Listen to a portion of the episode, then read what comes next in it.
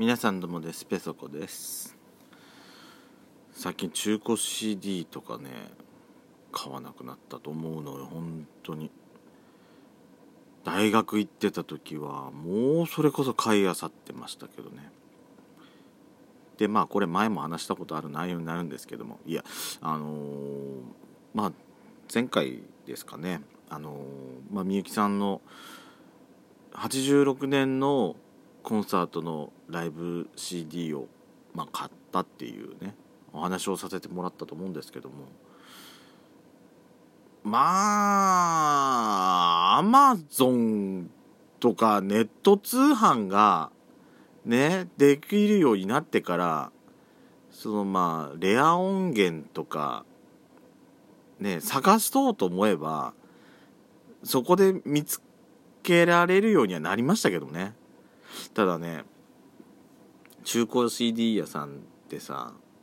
そのそこに行ってこの CD がこんなとこに売ってるっていうすごい衝撃の出会いとかもさたまたまたまたまあったりとかするわけよ。あじゃそれこそだからね、まあ、前も話したと思いますけどあのディズニーがよく70年まあ80年代かな出してたあのー、サントラじゃなくて例えばミッキー・ドナルド・グーピーミニーちゃんあたりがねあの歌ってるなんつうの企画ものの CD 例えば本当に私ね一番をこれがこうやって探してる時にこんなとこにあったって言って嬉しかったのは本当にねスプラッシュダンスプラッシュマウス。あの CD は本当に嬉しかった。あれねあれ多分 iTunes, iTunes ではまず売ってないはず。売ってないはずだよ。売ってないと思う私。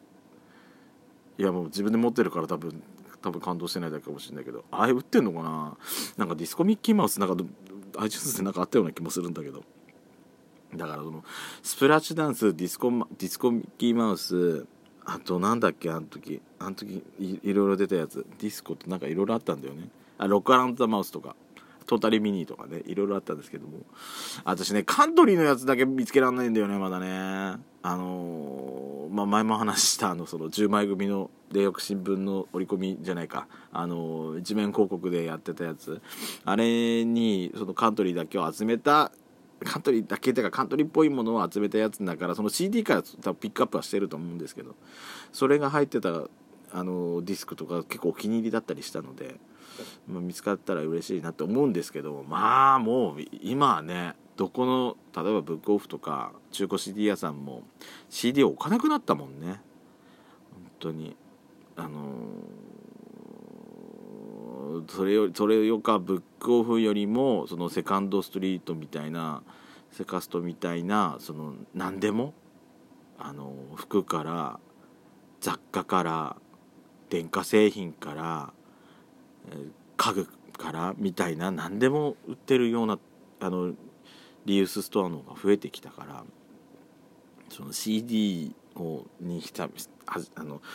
もう買えないと思ってたものに出会えるっていうときめきはなんかなくなってきたのかなっていう気はしますけどね。でもそれでもさ私でもそのその時そうそうそうそうあれだったのあの TRF の「ラブピースフォーエバーが出してた頃のあれもあのホンダのライブディオのコマーシャルソングだったんですけどもタイアップついてたんですけどもえっ、ー、とね「ラブピースフォーエバーの年だよね96年の方だと思うんですけどあの時あの時期にそのライブディオを買うと非売品の CT がついてたのよ私まだその時中学校だから、まあ、買えるわけないじゃない。絶対もらえるわけないからあの買えないと思ってたやつが中古 CD 屋にあった時私本当にね本当に嬉しかったもんね。もう即買いしたもん。あのただラブピースフォーエバーが本当デモデモ段階のやつだからサビの部分しかなかったりとか。まあでも音源が違ったからね。私がそのラジオで最初に聞いたラジオの CM で聞いた音楽がそのまま CD に残ってたからまあそれは嬉しかった覚えはあるね。懐かしい。だからそういうまあ昔はほらそれこそ何？CD をジャケ買いみたいなことはよくあったと思うんですけどもそういう偶然のね出会いっていうのもなんか久々にしてみたい気はするかなっていう思いはあります。ということで今回のペソドコスタートします。ドスコイラジオスピンオフ。ペソドコペソコの。そこそこ。どうでもいいこ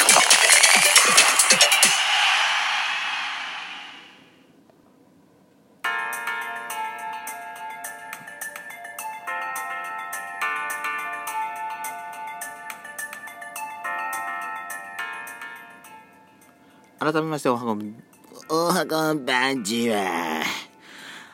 ドスコイラジオスピンオフ。ペソドコどペソコのそこそこ。どうでもいいこと。お相手はペソコですだから今年はさちゃんと伝えられるような喋り方をしようって私念頭に言ったじゃないですか。何なんだよ本当にもう。空回りだわ私。いやその音声配信についてね今回はちょっと語りたいかと。あのー、なんかね本当にねあのー、例えばさテレビで音声配信特集されたりとか雑誌でもさ、ま、今音声配信がみたいなの見るともうついつい買っちゃうのね。ついつい買っちゃうの。なんか気になるっていうか、まあ、みんなどうしだからだからあの NHK の「朝一で去年の秋ぐらいに特集してたの時があったんですよ。だってそれであの録画してやっとでもこの間見た初めて見たんですけども。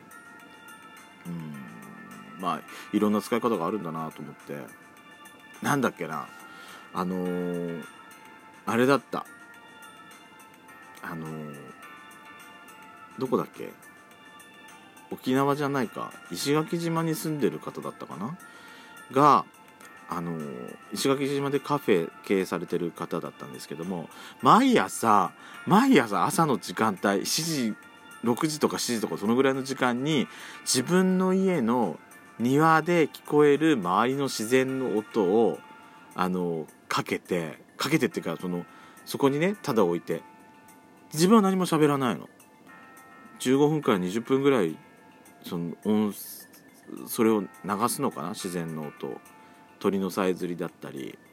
風の音だったり。それをただもう30分15分から30分ぐらい流して。で聞いてる方たちはあのそのおしゃべりを聞くんじゃなくて家にいながらにしてその石垣島の石垣島じゃないか。奄美大島か確か。奄美大島だ確か。奄美大島に行った気分にささせてくれるだから特に行ったことある人なんかその自分の経験とかもあるからそこでその音を聞いてるだけであこんな感じだったんだなっていうのを思い出せるんでしょうね。行ったことない人もでもそこの音を聞けならあこういう感じなのかって想像をかきたてながらあの多分聞くその聞くだけの。なんかね朝からそのまあほらこういうまあ私はほら「ドスコイラジオ」とかはあのラジオトークで、えー、収録させてもらってるんですけどあのまあ音声配信ってさ例えばほら通勤しながらとか私車の中でかけたりもするしあとはなんか作業中にねこうやってなんか家で作業中とか私最近仕事で一人になったらあのかけたりもするんですけど作業中にしたりとかねあのやって、まあ、聞き方はまあ人それぞれだと思うの。うん、でまああの朝からその朝のね忙しい忙しく朝のね食事の準備とか終わって洗い物をしながらそのあの奄美大島の音を聞きながらこうやってなんか洗い物したり片付けしたりあとは自分のリラックスタイムでお茶飲んだりとか、うん、して楽しんでらっしゃったりしてで最後にその音声配信その配信を聞いてた方の名前を一人一人読み上げてくれるんだって。なんかライブ配信ライブ配信が誰が聞いてるか分かるのかな？なんかなんだっけなあれ。でもツイッターのあのなんだっけあれ。あれ？何あれ？なんだっけあれ。あれ？ツイッターのあれ私使ったことだからよく分かんないんだよな。スペース？だっけ？あんな感じでなんか誰誰が聞いてるかなんか分かるようになってるらしくて。なんか一人一人名前読み上げてくださってまあそういう使い方されてる方もいらっしゃったりして。まあ、あの私はほらこう音声配信って言ったらやっぱりこうあのなんか話したりとかだと思ってたからあそういう使い方もあるんだなと思って、まあほらドスコイラジオドスコイラジオじゃないラジオトークもほらあのライブ機能がついたんでそういう風な使い方されてる方もいらっしゃったりするのかなっていうなんか想像したりはするんですけどもね。まあでも音声配信ってやり方がいろいろだからね可能性はいっぱいあるなと思ってね。私はほらでも人の話を聞くのが結構好きだったりするから。でも一人で喋ってんのと複数人で話してるのでやっぱり違うところもあるしね。私ほらペソドコで話してみたり一人で話されてる方の場合だとまあやっぱ一人で話してるとやっぱちょっと落ち着きはあるとは思うのね。だからリラックスして聞けるし。2人以上になるとやっぱそれ掛け合いが出てくるから聞いててさあのー、こっちまでなんか引き込まれるあの引き一緒になってなんか笑っちゃったりするようなこともあったりするからさ。だから一人配信の良さとか複数人配信の良さそれぞれがあって、うん、いいなって思うのよね。だからドスコイラジオなんか特にヤシコとの掛け合いじゃないですか。このペソドコで私が一人であの話してる時には絶対出せない空気感っていうのがあのヤシペソで喋ってる時にはあると思うんで、まあ、そこはやっちゃんと話してる時には大事にしたいかなとは思ってるとこですけどね。まあ私がやしこを全部全全否定してぶった切るような時もあったりしますけど。まあそこはそこでねヤシペソなんであのあの破壊原城なんであの番組はね。まずまあ、番組の持ち味ということでいいのかなって思ってはいますけども。いやそろそろ3年目ですからね。3年4年目に突入しますからね。今後も続けていきたいと思っております。